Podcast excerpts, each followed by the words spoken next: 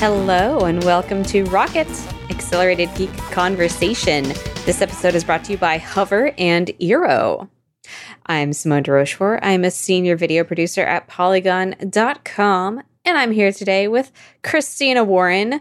Crap, you've got a new title, don't you? It's it's a, a cloud advocate, a senior cloud advocate, rather, Senior at Microsoft. Cloud Advocate at Microsoft. Uh, Brianna is not with us today because, uh, as you might astutely know, if you have intuited that it is a Tuesday that we're recording this, uh, the Democratic debate is happening right now. So she's doing uh, debatey things and um, Democratic things and uh, cool things. So uh, she's not with us tonight, but she's with us in spirit. And I think she'd be pretty bummed to be missing some of these topics that we're going to be talking about. Oh, yeah, that's right. We've got Apple earnings, and we've got a cool hack, and then we've got something else that we're going to figure out as we go along. We've got dessert as always. Okay, Simone, you said a cool hack. It's not a cool hack. I don't know why I said that. Yeah, I was just actually going to a be like, crappy like, hack that I'm affected actually. by. I was I was going to say like it's a cool hack for people like me who don't have Capital One cards, but for people like you who do, yeah, it's kind of poopy. yeah, yeah. I don't know. I, I literally don't know why I said cool. I think I just kind of blacked out in the middle of that sentence, but more on that later. Because first up, we will, of course, be talking about, oh, those Apple earnings. So exciting. Am I right? Everyone loves a good earnings call. Did y'all know that Apple revenue was up 1% year over year?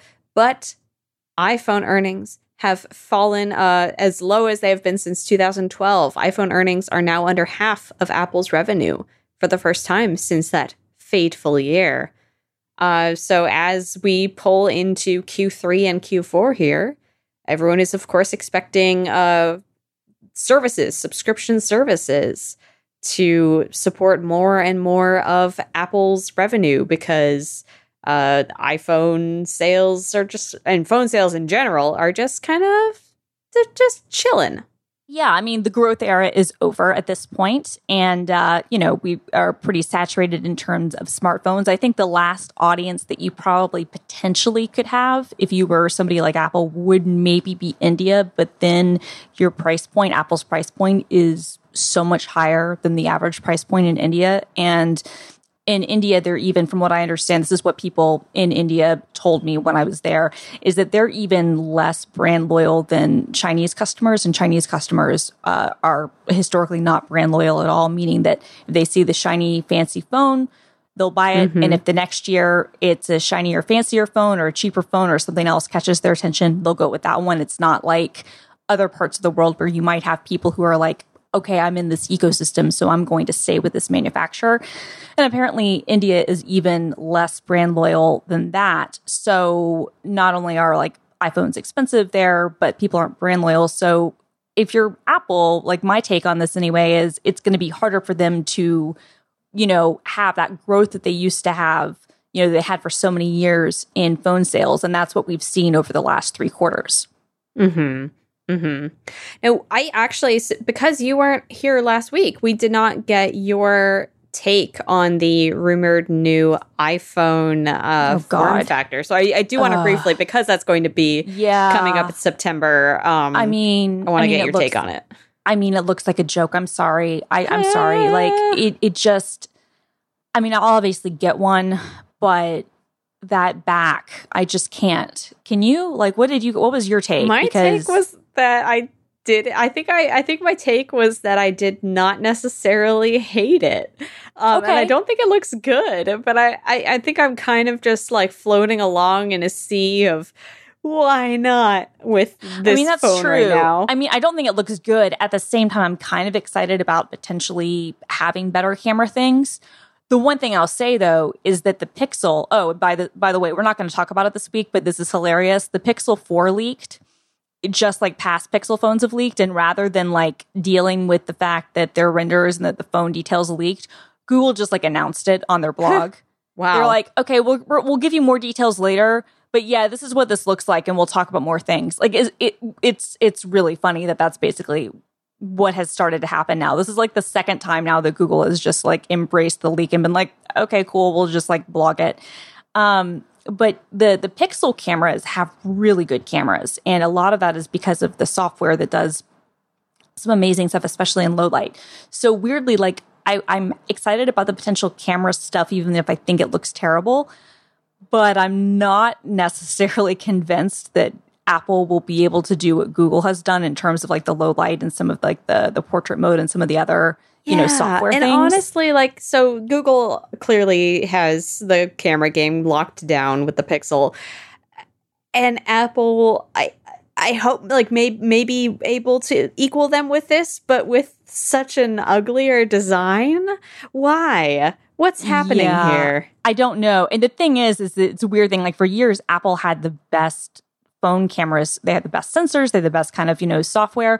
And then what's happened is that Google, because they very openly use, you know, lots of user data to improve their algorithms, whereas Apple makes a big deal about their differential privacy stuff. Like Google's algorithms tend to be better when it comes to the AI stuff. Sorry guys, they just do, right? Like that's just mm. kind of the trade-off.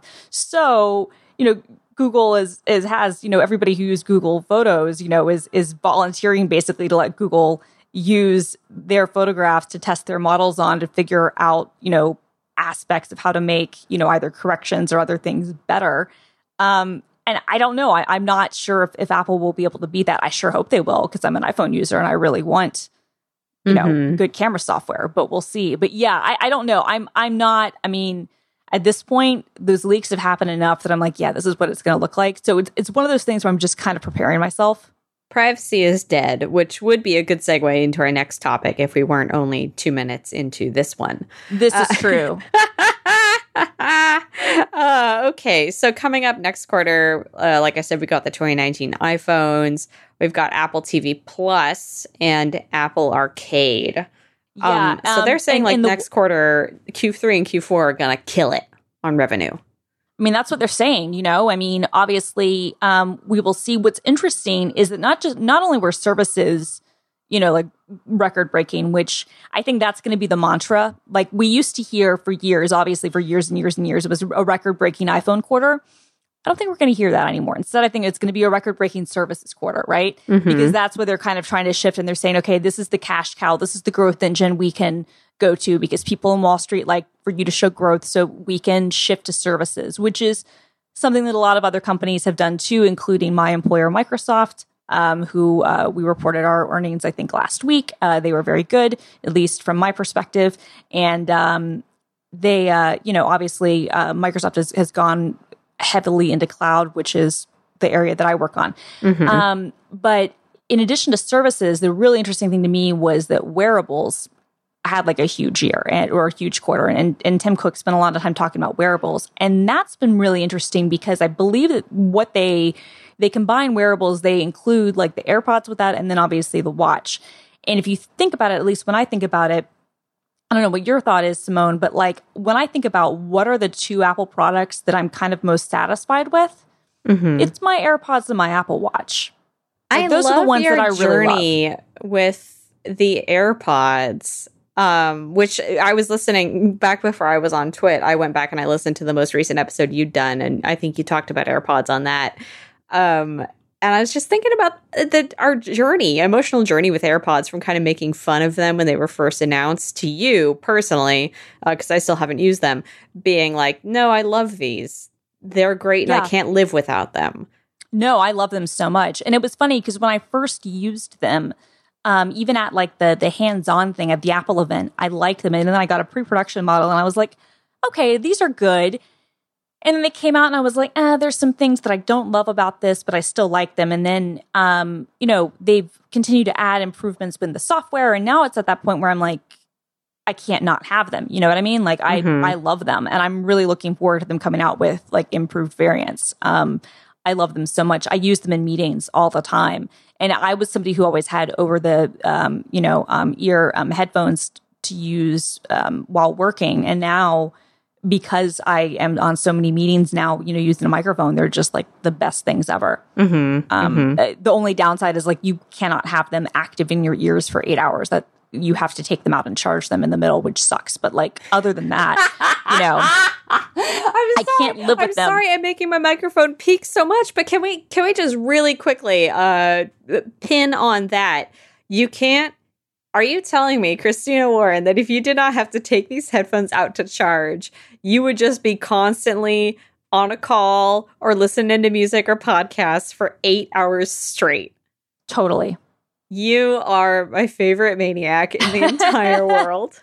um, I love them. But yeah, how did we get to this? Because we were talking about wearables, we were right? talking about wearables, saying that like Yeah. that that was a huge, that was a- you know, that was a big increase, and and I think that's really interesting that these two kind of smaller in some ways, you know, products like the Mhm. watch had a rough start, but now it's a very successful business, and even knowing as successful, even even knowing how far the watch has come and that it is a success now, I still would not have expected AirPods and the watch to be a, as big as they are in this. Me either. And I think that even though I like them both, I think seeing that is really interesting. And and in some ways that's that's kind of a good thing because both of those are items that, you know, the watch you need an iPhone to use, but like AirPods you could use with any phone, right? But they really work well with the Apple ecosystem. Mm-hmm. And so if you look at it, I mean, I think probably the good thing for Apple when you look at those success, those two items, success and wearables as a category, is that it's successful because of the ecosystem. Mm-hmm. Um, and and so even if the ecosystem, meaning like the iPod, the iPad, and, and the iPhone, even if those aren't selling as many, and even if growth has slowed, the ecosystem itself is really strong. And I think that probably speaks well to what they want to do with services. Um, now, I'm personally, I, I want your take on this. They're going to be coming out with the way that they framed things. It makes me feel pretty certain that Apple TV Plus is going to be a paid service. It's not going to be something that's free for Apple TV owners. It's going to be like a paid service. Yeah. You know, I don't know how well that's going to work, to be honest, because they are going to be coming up against Disney Plus and uh, HBO Max, which is a terrible name, but that's what we expect from Oh AT&T. Lord, it sounds And like porn, but you know, It does. It really does. And in all these other, you know, kind of, we're, we're at this point where we are, we are, we are at peak. We are past peak video subscription services. And so I'm really curious to see what Apple does with Apple TV Plus because the only way I can kind of see that really taking off is if they do some sort of bundle where for a certain price a month, maybe $20 a month, you get Apple Music, Apple TV Plus, you know, iCloud Mhm. storage, um, something else. Like if they do Yeah. that, then I think that you could have a lot of people sign up. But if as long as it has comparable offerings to other, well, no, I, I guess if you wanted all those other things anyway, it's a might as well take it thing. Right, but that's what I'm saying, right? Like if they if they, if they price it well, because I mean that's that's been a thing where I think they've had a lot of luck getting people signed up with Apple Music, and that's been great. But I think that it's one of those Mhm. things. If you want people to sign up for like yet another video service, they're going to have to bundle it in or something because I don't know how many people are going to be spending ten dollars a month or whatever for Apple's you know streaming service. Yeah, nothing that they have put out at this point makes me feel like it would be worth it. And when I say nothing that they've put out, I mean like the single the logos plus actors on stage talking about their shows without showing any footage of their shows. Right, the the upfront somehow the upfront did part. not make Yeah. me want to subscribe. Um, and uh, I mean, Disney, I guess, did the technically the same thing at their San Diego Comic Con Marvel panel. But I mean, we've all seen a Marvel movie. we have also the difference with Disney is, is they've been very clear. They're like, oh yeah, every Disney movie, every Disney TV show, all this stuff is going to be on the platform. Mhm. It's one of those things where it's like, cool, in, you know, like, Yeah, it's very I- I- I easy to know what understand what, you're getting for that. Whereas Apple, like, I don't think there's a a uniting theme of the content that they've been involved in creating, other than that it is so middle of the road that nobody could possibly be offended by it. it's it's like it's like it's it's NBC, but it costs money. Like, which Ah. you know, fine, but you know, like again, we already have Netflix, we already have now we're gonna we have Hulu, we have Mhm. Amazon, um, we have um now you know Disney Plus. There are a million other kind of you know. Uh, services and, and things it's yet another thing so it's going to Yeah. be hard i don't know that that that i'll be interested in seeing i guess if we'll see that in the i don't know if that'll be launching in september or not if we'll be able to see it next earnings or if it'll happen Mhm. in the december quarter but I don't know. I guess the converse of that would be Apple Arcade, uh, of which we have actually seen some interesting games. Um, yeah. At their their previous conference, um, one of which is Sayonara Wild Hearts from uh, the developer whose name that I love. Yes, Simogo, developer Simogo, who makes really good games. Um, I, they, they've done a lot of a, a, few iOS games that have been so creative, um, and I'm excited to. I pl- actually played a bit of Sayonara Wild Hearts at PAX, so I'm really pumped for that to finally come out, so I can play more of it. Um, yeah, I, I think arcade to me is a much more logical offering. But even so, um, I don't know. How do you think it stacks up against other other subscription services for games, or does it even need to because of the um, platform it's on? I think because the platform it doesn't need to, right? Like, okay, and again, like disclosure, like I work at Microsoft and I got like a substantial discount um, Look, on my everyone stuff. knows Game Pass is best. We don't need to I get was, into it. well, I was just going to say Game Pass is freaking awesome, right? Like honestly, like Game Pass is really good. Um, I haven't used the, the, the PlayStation one. What is that? PS Now. Yeah. Um, I haven't used that one or PS Plus, whatever it is. Um, but but Game Pass, I think is is really good. It works on PC. It works on on Xbox, but a lot of people, I would say actually a huge number of people, the primary place they game is on their phone. Mm-hmm. And so I think that lends itself well to iOS. And I think the fact that Game Pass will also work with the Apple TV and that you can now use PS4 or Xbox One controllers with it mm-hmm. will make that really interesting. Yeah. I also think that if you're if I'm a parent, I like that the Game Pass is not going to have in-app purchases. Mm-hmm. So that might be something where I'd be like, okay, I'll subscribe to this so that my kid can have a gaming experience and I don't have to worry about, you know, um, getting looted for a jillion dollars because you know my kid figured out my passcode and and bought a bunch of in-app purchases on something. That would be pretty smart of them to position it that way for parents. I mean i think that's that's i think that's probably what they're going to ha- probably going to do. I mean, I, I, don't think that they would have made a big deal when they announced it mm-hmm. about the no in-app purchase thing. Otherwise, I think that's that no. I disagree sense. with that because I feel like w- within video games there still is a huge conversation about okay, microtransactions. That's, that's, fair. That's very fair. Um, that's very yeah, fair. I think Jim Sterling just had a video go up this week uh, about the casino in Grand Theft Auto, and just people just have very reactionary um, and very unnuanced opinions about microtransactions. So Apple appealing to that, uh, to the lack of them, is definitely a very popular move. Yeah, I think the thing that'll probably come down from me for Game Pass's success, because I have a feeling it, it, will be successful, is going to be the price. Like, what do they price? You mean arcades? Uh, sorry, sorry, sorry, yes. sorry, not game arcade because if if they charge say five dollars a month, I think that's a huge win, right? Mm-hmm, if they are yeah. charging ten or fifteen, I think that's a little bit harder. Uh, I agree because because and, and the reason I say this, people like, oh well, you know, Xbox Live is or PlayStation Gold or costs this, and Game Pass, you know, Ultimate is fifteen. I get that. Whether this is fair or not fair, and you can correct me on how you think that um, how accurate you think this is, Simone. I still think that there is a perceived bias difference between how much people are willing to pay for um, like a, a, console versus what they are for like a um, either a mobile system like the Switch. So you look at like what Nintendo charges for you know their yearly you know fee or mm-hmm. what a mobile only service could have. Um, I think that's definitely, for better or for worse, true of people's perception of mobile games. Um, and you're absolutely right. I, I don't think anyone would. I, I, I can't see anyone being thrilled with the $15 a month price tag for um, phone games, which sucks. It sucks. But it does, I, I do think that that's how the market would respond.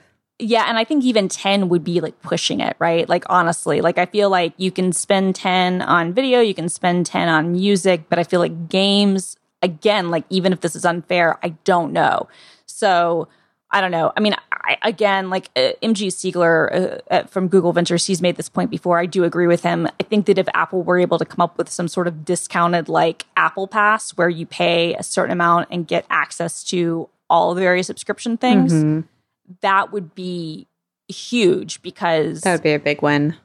Um, you would, I think, you'd have a lot of people who would never subscribe to the individual services, subscribing to the bigger um, bundle of things, and you probably still wouldn't have your usage at the point where it would, you know, not make you as much profit. Mhm. Like, because because if, if Apple says to me, "Hey, Christine, instead of giving us this amount of money a month, you give us more," um, and then I'm getting access to things, and I, but I'm not really, I maybe I'm using them, maybe I'm not. Um, it does two things: one, they're getting more money from me a month, and two, it's like reinforcing the fact that iMessage owns me and that Apple owns me, and that I can never move to any other platform ever Yeah. Yeah. which Um, ultimately I think is what they want from an earnings perspective to, to bring this back around on earnings. Of like, course. ultimately they want, you know, the reason they're they're going so hard on services is because if they're not going to be selling, you know, phones hand over fist, then you want to keep people in your ecosystem, and the best way to do that is is with services because that way, even if they're keeping their phones longer, if they're getting them repaired, um, you still have. You know, your There's kind always of the ties in chance that people. you'll forget to cancel it. Um, and I want to add a shade of nuance to this because I forgot that the Apple Arcade will also uh, be on the MacBook.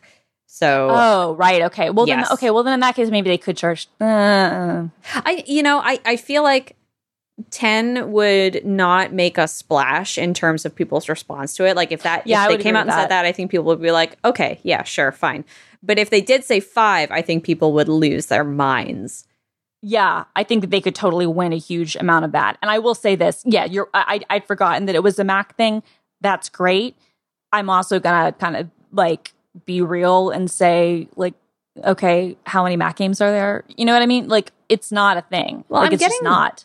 The impression from the site that they are going to be developing for all of these platforms and that the, the games will all work on all platforms that are made for Apple Arcade. No, I mean that's what I imagine, but I mean, I think you're looking at whatever your experience is going to be. Like, okay, some of the like if they're using, you know, um, uh, Catalyst to bring um, the iPad games over to the Mac, maybe that's what they're doing, and maybe that's a good experience. Maybe it's not. I don't know. You know, it's just That's right true. now. It's Yeah. I don't know how many people, even hardcore Mac users, if they want to play games, they're they're loading up Windows. Like that's just that's just how it works. Um, Sure. Or you're using your Xbox, or your PS4. Like I I I'm I I don't love that. I really hope so. What I would like from this is another way. I realize we've kind of strayed from earnings and we've gone into Yeah, Apple. Arcade predictions. I don't care. Um, what I want from fine. this is another service that can put a barrier between me and Steam because I am Mhm. off Steam. I do not want to use Steam ever again. I've switched over to GOG and Itch. I know GOG has problems. I hate Steam. I hate the experience of using Steam enough. There is no ethical consumption under capitalism. Um, so, what I would love is if this were, if this became big enough that it was another service that developers saw as uh, uh, useful for their games to be on, and they would put them there. And then I would not have, I would, there would be even fewer games that I would have to go to Steam to play because there, there's so many games that people are really enjoying right now. Yeah. I looked them up, like Heaven's Vaults, which my coworker Susana Polo is really enjoying. Um, and I'm looking for them. I'm looking for them, and they're just They're on on, Steam. Steam. They're not on GOG. They're not on Itch. Um, and that's very uh is how I feel about that. So, So- before, I, I, since we've strayed into this, what was your rationale for getting off of Steam? Like, were you just tired of their policies with the with the Greenlight program? Or are you just like tired of it in general? Like, what's what's your it, beef was with Steam? not even it was so much more self-centered than that. It was the experience of using Yeah. that UI. And yeah, it was the the client is experience terrible. of occasionally like uh, of how persistent Steam is about trying to boot up uh, or trying yeah trying to boot up when you turn your computer on. Um, Oh, yeah. I feel like I, I I've disabled that. I don't want that to happen. Um, it it annoys me, um, and yet somehow it keeps happening. So uh, I just kind of got sick of it one day, and in a fit of pique, I just uninstalled it from every machine that I have, including my work laptop. Um, and I will resist going back there as long as I can, Christina. I don't want to be there. That's wow. I mean, that's that's something. I hate it so much. I mean, I don't I don't think anybody loves the Steam client at all. I am I am interested in um, GOG's Galaxy 2.0 client that's supposed to bring like all of your dashboards into one thing. I so I'm not sure what version is that an upcoming version of GOG? Yes. Okay. So so it was like one library where it'll basically plug into um, you know uh, EA's thing and like Xbox thing and Steam and all oh, this stuff, I'm looking and it'll at have this like now. Heck yeah. yeah. Doesn't that looks great? because my experience using GOG's platform has been very good. Um, it it is fast. It is easy to navigate. It is attractive. Um, and yeah, I've I definitely have no regrets uh, as far as my user experience on switching over to GOG. Yeah, no, I mean, and for me, that would just be like, even if it's an alternative thing, like even if I, you know, if it, if it can, you know, just pull in my Steam stuff, I mean, like, okay, you do have to, um, have you have to install Steam to do this. Like for me, it would be really good to just have all my games listed in one place. Absolutely. Uh, hey, guess what? What? We're going to take a quick break to talk about Hover, one of the show's longest running sponsors. Woohoo! True. We know you love learning about tech, and Hover is a great tech company to talk about. It is a big leap for a ton of entrepreneurs because uh, your business starts with a domain name. Oh, yes, it does. And then you know what time it is now. Um, Hover has over 300 domain name extensions to choose from. So no matter what you want to build, there is a domain name waiting for it. And they have excellent technical support to answer any questions you may have. They are dedicated to getting you and your business online. They are not dedicated to upselling you. That's right. Hover has a free Whois privacy, a free Whois. No, just free Whois. There's no article in there. Hover has free Whois privacy, so the bad guys don't get your information. More on that later. They also have a clean uh, UI and monthly sales on popular top level domains. It is very easy to see why Hover is the popular choice for people starting businesses. And I myself, in this very moment, am going to use Hover's clean UI at hover.com to f- check out some domains. So you go there, you go there, and right up top there is a search box where you can just start tapping in your ideas. Um, Christina, I'm feeling right now sweaty. Sweaty. Hmm. Any uh d- should I do this? You should do like Simone.hot. Simone is hot. Put in Simone is hot Oh and my find out what God. our options are, please. Okay, well, I mean, sweaty.online is on sale right now for four ninety nine, but I All right, will put really in good. Simone is hot. Let's see. I'm doing this too. what Hover suggests. Oh wow, I can actually buy simoneishot.com for twelve ninety nine. Um, simoneishot.online is again on sale for four ninety nine, which is That's baller. so good. Um, simoneishot.store for all of my summer wear, uh, which I am selling now. Um, my it's- Simone is okay, hot tank tops, seven ninety nine. I love it.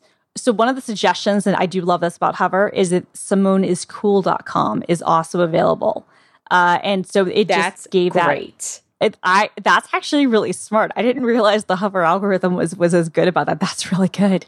I love. Oh my god, yeah, it's right there, twelve ninety nine for that .com domain. Um, it also suggested SimoneIsBest.com. It's doing two interpretations of hot there. Um, do you know if there is a dot here TLD because Simone is hot in dot here would be really great. Um, I'm not seeing it. I don't think it, it exists as a, an existing TLD that's for sale. Um, but they have a ton. They have a lot of ones associated with businesses, some associated with lifestyle, um, educational ones, real estate ones. They have so many categories. Simone is hot dot sucks. Oh no! Don't buy that. Also, nobody buy any of these. Uh, oh, this is cool. There's a dot Black Friday domain. I didn't know that. Um, great. Just in time for my Thanksgiving. I. Oh my god, they have Simona's hot dot cool for thirty dollars. I mean, I kind of feel like we should buy it for you. I kind of feel like that's a great domain name to buy. Oh god. Actually, if any of the listeners want to do this, I think we have a coupon code they could they could do to, to buy this to show their love please don't please don't waste your please don't waste your coupon code on that buy one for yourself and i will tell you how you can go to hover.com slash rockets and get a 10% discount on all new purchases. So one more time, that URL is hover.com slash rockets. And please make yourself, make a name for yourself with Hover. Don't make a name for me. That's part of, I don't know. That, that's what I'm reading here. That's just what it says. Um, buy something nice for yourself. You can get Simona's hot dot fans. Oh my God, please don't. Uh, then the, the the moisture on my face will be from tears. Thank you so much, Hover, for your support of this show and Relay FM. Let's talk about these totally deeply uncool hacks, um, which I am affected by. So here, a cool thing that happened this week, Christina. Uh, yes, please tell me that if you were affected by the Equifax hack, uh, uh-huh. you could log into a tool and put in your name and I think the last four digits of your social and find out if you're you were owed money by Equifax because you were affected by the hack, uh, which happened a, what, a couple years ago. Um, so I did that, and I was not affected by the hack. And I thought, well, nice. I don't, I don't I get a hundred bucks, but oh, how much did you get?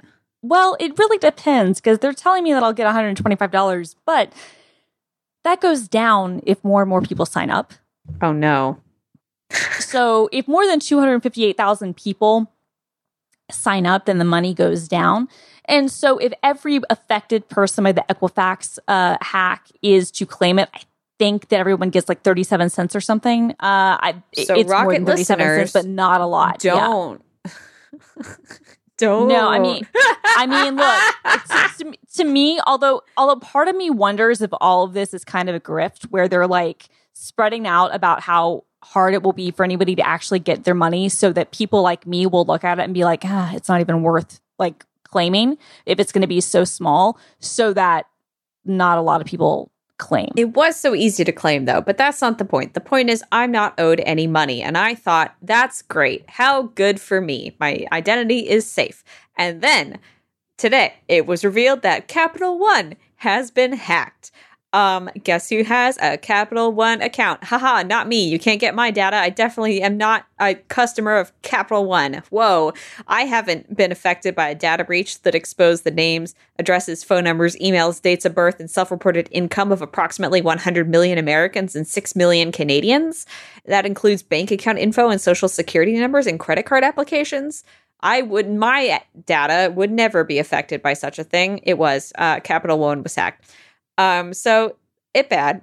It bad. They're reporting um Capital One reported 140,000.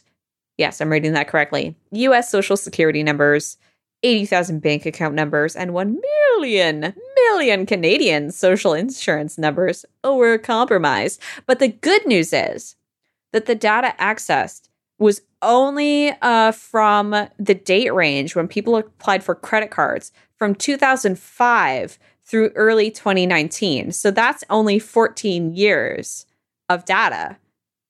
So and and like in, in terms of how old the universe is, that's not a lot, right? Okay, so so it goes back to 2005. That's what I'm saying. Okay, well then I might have been affected. So Oh, booyah! Suck it, Christina. Uh yeah, no joke. That there's a very good possibility that I was affected then. Awesome. Great. Love it. I'm really excited so for when they launch their tool so that I can see if I was affected. Um, so I changed my password, is the long story short. Um, but basically, this happened, uh, they're saying, because there was a configuration vulnerability in the cloud service that hosts Capital One's data. And this was allegedly exploited uh, by a woman in Seattle. Haha. uh huh. Former Amazon Web Services employee uh, who then who has been very online throughout the entire thing. Very online. Very online. Posted about it in her private slack posted a bit on twitter and also on her meetup group which is very industrious. Yeah i mean i gotta say like i'm i'm not i mean look this is obviously terrible and um the the fact that somebody did this uh, her friends talked to like the new york times and some other people and have had concerns about her and she's she is not well and i i genuinely hope that she gets the help that she needs but i i can't remember a time that a hacker was like this online about the fact that they were stealing credit card numbers and information from Amazon S3 buckets. Like, I honestly can't remember the time there was a hack where you had the person who was easy to trace back to their own identity who was like so like brazen about it. And that's why this kind of feels like a, a cry for help crime to me because she was clearly dealing with like the death of her pet, etc. And I feel like most of the other hacks we've seen have been by people like trying to do exploits or steal stuff, and maybe it's for clout in their own way, but privately. Whereas this was very much like she was using the metaphor of I'm gonna I've I've strapped a bomb to myself and I'm walking into Capital One. Not literally, not literally, but in the metaphor of I've got all this data and I'm showing it off. I think she yeah, she posted the data to GitHub um and on an account that was linked to her full name, email address, and other pages that belong to her, according to the court documents that were posted by New York Times and Washington Post t- today. So, yeah, it feels like a cry for help crime. That being said, my data. Yeah, exactly. And the thing is, is that do we know what she did to did with this? Did she like sell it to people? Like, do we that I haven't been clear on. That Like, it does not just- seem like she did. It seems like she just post spread a bit of it around. Um and like like showed file names to her friends in the Slack channel. I do not I have not seen uh any writing about her having sold it. Right. And that was what I was going to say. So potentially, as terrible as this is, they've arrested this person. Hopefully, she gets the help she needs. Hopefully, you know, um, she will do whatever time she needs to do. You know, uh, it, it, if she's convicted, right, innocent Mhm. proven, uh, you know, uh, guilty, everybody deserves a free trial and whatnot. But assuming this person is convicted, and assuming that she, um, you know, serves time and whatnot, if she has not sold the data, and if it's not like publicly in, like she just like released it on various like uh, Tor sites or, or nodes or like you know like uh, you know um, forums or discords or whatever, then maybe everything will be okay, right?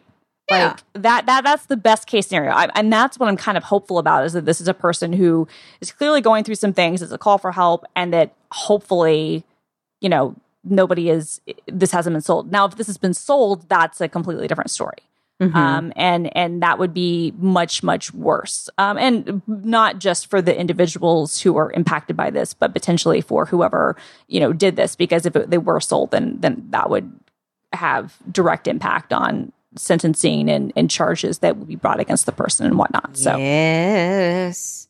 Um, I just did a cursory scan of or search uh, con- command F of some of the articles, and I didn't see anything about selling. I didn't see sell or sold. Um, so yeah, we'll see. But yeah, this, yeah, I was going to say I didn't recall oof, oof. reading that either, but I didn't read everything that was about this. So Yeah. Um. Yeah. Wow. Uh. When do you think they we will know? I mean, I guess that depends. I mean, they they released, they arrested the person. They were able to find her because she was so extremely online. And like, I don't mean to make light of this situation, but that was a really interesting aspect of this to me is just to see how extremely online this person was. Mm-hmm. Um, you know, like I, as I said before, you, we usually don't see that, or at least you don't see the activity on like public networks, right? Mm-hmm. Like you might see it on like uh maybe there's IRC chats or, or maybe people are are making comments, you know, on on Tor. maybe they're doing other things, but usually not like meetup. Yeah, we gotta be honest. Meetup is the one the the one that drew my name when I saw the list of social networks where she'd post about it. I was like, ah, Meetup, huh? Yeah, I know. I was like, that's interesting. That's Yeah. weird. So yeah, um, I don't know. I mean, I guess it'll. So they've released, you know, the they had they released like why she was indicted or not indicted, arrested or whatever the the the complaint.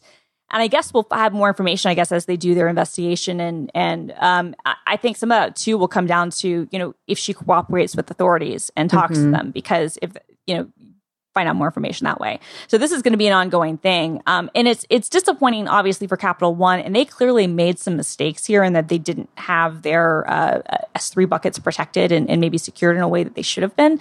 But at the same time, this is really one of those things where it sounds like what happened was you had someone who had access to tools that only someone who works at Amazon would have access to, and really, you know, abused um, those um, permissions and, and that that access, you know, and went into things, which is really, uh, to me, almost in some ways more insidious than some of the usual hacks that happen, where people just kind of brute force things. Mm-hmm. Because you're talking about people who like when you take a job at a big company, you're agreeing not to do certain things, and there are going to be certain tools that you know if everything isn't locked down, just because it's in your own thing you you know you have to you you still have to be almost in some cases you have to protect from whoever your data provider is right? Mhm. and that's something that i i don't know from an infosec standpoint. I think the really good you know obviously really good security things are doing that. But i could also see how even a big company or even you know somebody like like like Citi uh, like a capital one rather could think oh we've got this configured to prevent outsiders from getting in things not realizing oh we also have to make sure that we're protecting things in such a way that Yep. anybody who works at our cloud host can't get into things Mm-hmm. Mm-hmm. and I have to say, as somebody who works at a cloud company, like I don't want to ever be able to access anybody's anything. You know what I mean? Like, dude, do not let me access any account that I do not have like subscription access to. Do not. Yeah, for sure. I, don't want. I don't want like, any even, in. Even if you yourself didn't turn out to be a criminal, it would mean a potential venue of exploit, right? Totally. Yep. Hey now. This episode of Rocket is brought to you by Eero. Eero is a game Woohoo. changer because it means I can actually access internet from anywhere in my house. What? There's always that one room that has an unreliable Wi Fi connection. And nothing is more irritating than watching your favorite show and seeing it stop to buffer, which is a thing that should not happen because it's the year 2019 and we left that feeling behind many years ago. But as some of us sadly know, it still does happen. Some are affected by buffering. And in that Hmm. case, you might want to blanket your home in Eero's fast, reliable Wi Fi so that you can constantly have strong signals wherever you need it. It sets up in just minutes. Plug it straight into your modem or router box, and you can even manage it with a super simple app, which lets you do cool stuff like pause the Wi Fi while you're all eating dinner. What? And you can get alerts if any device tries to join your network, which I'm sure you'll give a very cool name. Eero has fixed all of the Wi Fi problems. There are no more dead spots, no more buffering. Screw you, buffering. It's an internet Seriously. lover's dream. You can get yours fixed as soon as tomorrow by going to eero.com slash rocket and entering the offer code rocket at checkout. You can also get free overnight shipping if you do that, y'all. That's E-E-R-O eero.com slash rocket and the code rocket at checkout to get your eero delivered with free overnight shipping. Uh, but you gotta use the URL to get that offer. So once again, it's eero.com slash rocket and the code rocket. Thank you so much, Eero, for your support of this show and Relay FM. Woohoo! And uh, if you want it, if you want an easy way to set up a router system for your house, like a mesh system, I've tried them all. Eero is definitely the best. So, Trust Christina, the owner of devices. yep. Man, Yep. I said we were going to talk our way into a dessert topic, and here we are. It's the moment of truth. It is. Well, before we talk about dessert, I do want to give a shout out to an app that I love that came out last week. It's called Flighty, and it is um, an i. Uh, it's an iOS app, and uh, if you travel a lot, uh, like me, it is the best app. Um, I've been beta testing it for a few months, and it's awesome.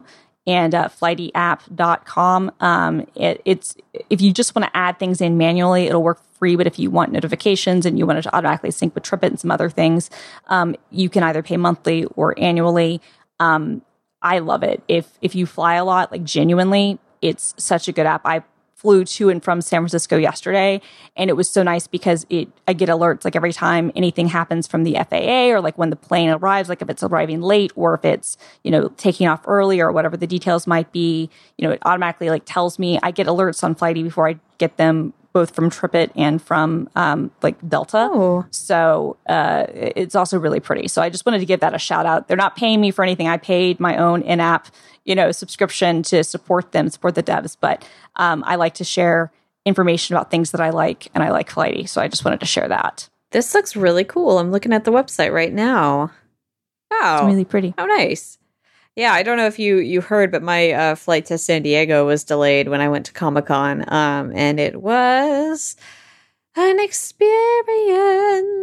Was that a direct flight or was it? It was did you- direct, thankfully. Okay, that's good. That's good. Yeah. No, because what's happened to me before, actually, this happened when I was leaving Stockholm, is that my flight from Stockholm to um, I guess it was Amsterdam got in late. And so I missed my flight from Amsterdam to Seattle. And so originally they were going to have me rebooked on a flight out the next day. And I was like, well, okay, now I have to get a hotel and that's a pain. Um, but I was able to get rebooked on a flight to Los Angeles. But then I had to fly from Los Angeles to Seattle. So it was a whole like nightmare. Um, yeah. You know, so but the thing is is that I had at least some knowledge of that because Flighty was giving me updates like while I was using the Wi-Fi on the the Stockholm to Amsterdam flight about how late I was going to be. so I was able to see that like my other flight had already left. And the Delta app hadn't told me yet, oh, we're rebooking you or whatever. I was just like, I already knew, it was like, okay, get thee to the KLM Air France desk, like as soon as I like you know, land and um, jostle my way into trying to get a faster flight out rather than having to leave the next day. So that sounds like a small nightmare. I mean, it can be. Uh, this is the, if you, again, it's one of those weird things like I've become weirdly almost like sanguine about it mm-hmm. just because I, I travel so much. At the same time, I do get annoyed like when I'm trying to leave Toronto to go to Seattle and the, because the freaking government CPB takes so long because you clear customs in Canada before you get into the US. I missed my flight even though they hadn't taken off yet. And so I had to fly from Toronto to Vancouver, then Vancouver to Seattle. It oh was a whole God. thing. Yeah. Yeah. That's that silly. was that was that was fun. Ugh. Dessert. Dessert. Let's talk about it. The thing that people are wild for is a show. I started watching Outlander. I started watching Outlander. Have you watched Outlander? Did you really? I have never watched Outlander, but I know Damn about it, Christina. I, well, well, no, but but but but I know about Outlander because I know that um uh what's his face Shatner gets really really mad at the people that ship the uh the actors that play the couple on the show they like ship them in What? real life even though they're not dating And William Shatner somehow has gotten wind of this and becomes yes, and- infuriated by it. oh my god he gets so mad like he scream like he hates the irl shippers and he's like they're married to other people. What's wrong with you? Like he will go off on them. And you know how he's like an angry old man on the oh, internet? Yeah. like literally he is like the definition like the dictionary like old man yells at cloud. Like that is william shatner right? Does and he- honestly Does he do this for any other couple? no i think it's just because he's friends with like or he knows one of them and maybe knows he's maybe he's been at comic cons with them or whatever and, and has seen you know how kind of i guess maybe like not how much they don't like being asked about it at cons. And so he just goes like hardcore. And it's weird too because I know that he's friends with uh what whatever the guy is. Um, what's the couple that everybody thinks that everybody writes? Okay, Harry so what's and the Louis in One Direction. no no no no? Obviously that one's like number one, but and um, but but the other the other uh male male one, uh, Castiel, the uh the ones oh, from um, yeah, in Supernatural, Castiel Supernatural, and yeah. Dean. Yeah. So obviously, like the Sam and Dean one, like that's gross because it's brothers. But I know there's a ton of fanfic about that. Like I know, but like the the Castiel one, like he's Shatner is friends with one of those guys, and both of those dudes are all three of those dudes are married. But he doesn't, to my knowledge, get his get upset about that. But he gets really upset about the Outlander, like IRL This shippers, is which is fascinating to me, and I have found Right? a Vox article about it now uh, because, of course, it, this explainer exists, and it is now in our show notes. Did Aja write it? Yes, they did. Of course she did. I, I love I love that they did. I, I love I love I love them. Um yeah, uh if anybody was gonna write about the bat, uh yeah, Aja love it. Romano has been in fandom since uh, the Harry Potter days of yore, and is very uh, well versed in the the drama that comes with Oh, shipping. oh, so they oh, are they the know- perfect person to write this. Yeah, no, no, no. They know all about the drama. I've I've had many conversations with them over the years, um, because uh, uh, they worked with uh, Grant at Daily Dot, and uh, yeah, it's it's great. So yeah, I mean, so no, I haven't. I've never watched Outlander, but I know about that drama, so I appreciate that. this is a fantastic side of it that I did not even appreciate when I got into this. Um, and now I, uh, yeah, I'm, I'm reading these tweets. Uh, you and your group terrorize the fandom, says William Shatner. Um, after what I've seen and read in the past two days, it's time to call the Kate Sam ship the Titanic. Oh my god. Um, that's great. I hope, uh, man, and, and when, like, when uh, you know what's great about this, honestly? I was just sorry, sorry. I was just going to comment like modern fandom, at least I believe this is where it still is its earliest thing. Basically starts with Star Trek, right? Like that's basically Yeah. like like at least like the online stuff, whatnot. Like it it all began. I'm, mean, this is what I was taught in college anyway. And yeah, I I learned about fanfic in college, and I was like, yeah, I've been on LiveJournal. I'm I'm aware of this. um but uh yeah i mean that's kind of funny that you know like one of the guys that like his the show he's most famous for is like literally like the birthplace of modern fandom and fanfic as it as it exists is uh the one who's kicking up a storm Absolutely. And I honestly wish in situations like this people would just let the the rich fool say their thing and ignore them because arguing Completely. with William Shatner about this is like punching a brick wall. Like Oh, what are you doing? i mean and he will block you and then subtweet you or tweet you directly like he will go he he's out. petty. He's a petty Twitter user. he um he got mad at my friend John because John was verified on Twitter and he didn't think that John deserved to be verified. John was the social media manager at Engage at the time. Now he runs all of social for Sinclair Broadcasting. John's a great guy and he used to work at, at, at Virgin um, um, uh, Air and uh, like Virgin America rather. And um, like obviously he's somebody who should be verified on Twitter, but William Shatner didn't think that he deserved to be. So he went on this tirade about people who didn't deserve their blue check marks. Here is the best part. So he blocks John, he blocks some of his other people. Somehow I did not get blocked. And then he did an interview with Lance Ulanoff, my former coworker, inside Google Docs. Oh my god, yes.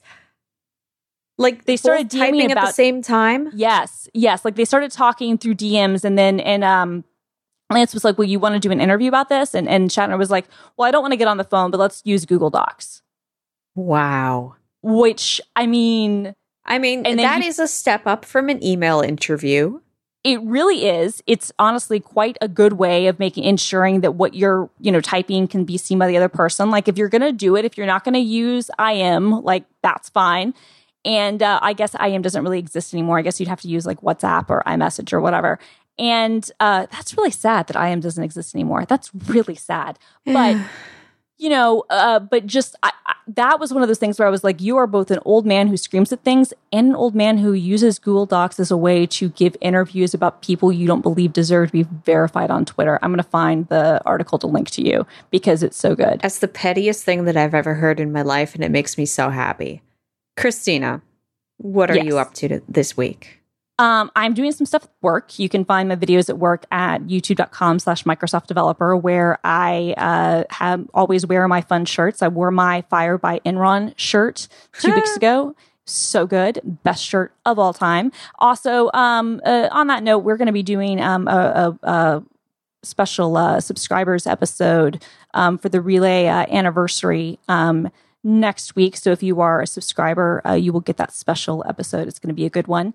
Um, and um, other than that, I mean, I'm just, I, I'm so it's the slow season at work, but I'm working on things that will be kicking off this fall. So I've actually got a lot of things that I'm working on. I'm building a lot of content. So it's one of those things where like everybody's on vacation, but I've got work.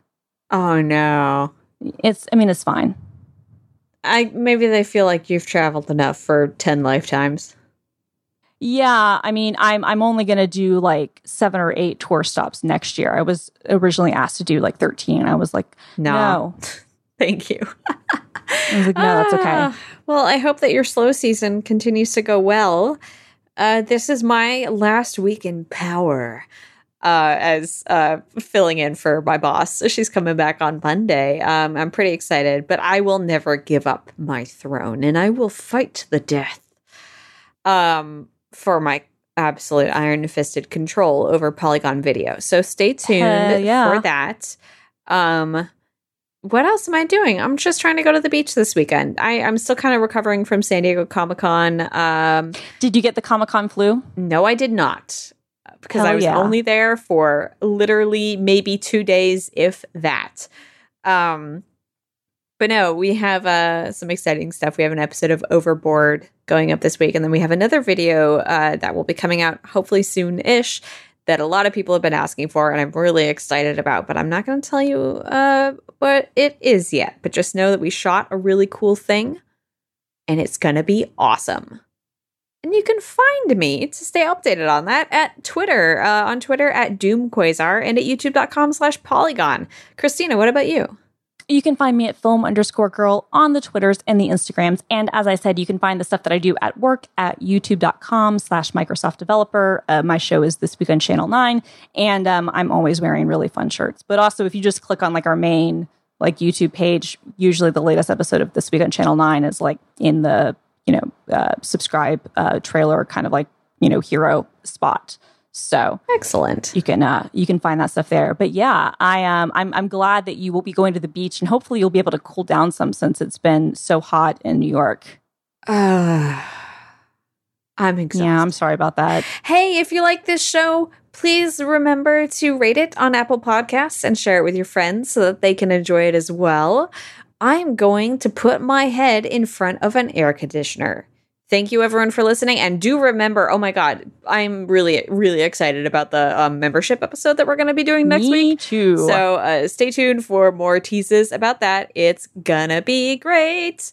Um, also, oh, I'm going to be on another podcast this week. Uh, it's called Is This Adulting? And that episode is also going to go up on Thursday. So if you feel like having a double helping of Simone in your ears, you can check out Is This Adulting on Thursday. Uh, it's like a mental health check-in podcast about just journeys, journeys, uh, and it, it, was a really fun episode to film. Actually, I laughed so hard I cried at one point. So, um, yeah. But more about this show. It deserves a five-star rating, and you it should does. give Rocket that thing. Thanks. This episode of Rocket is terminated. Terminated.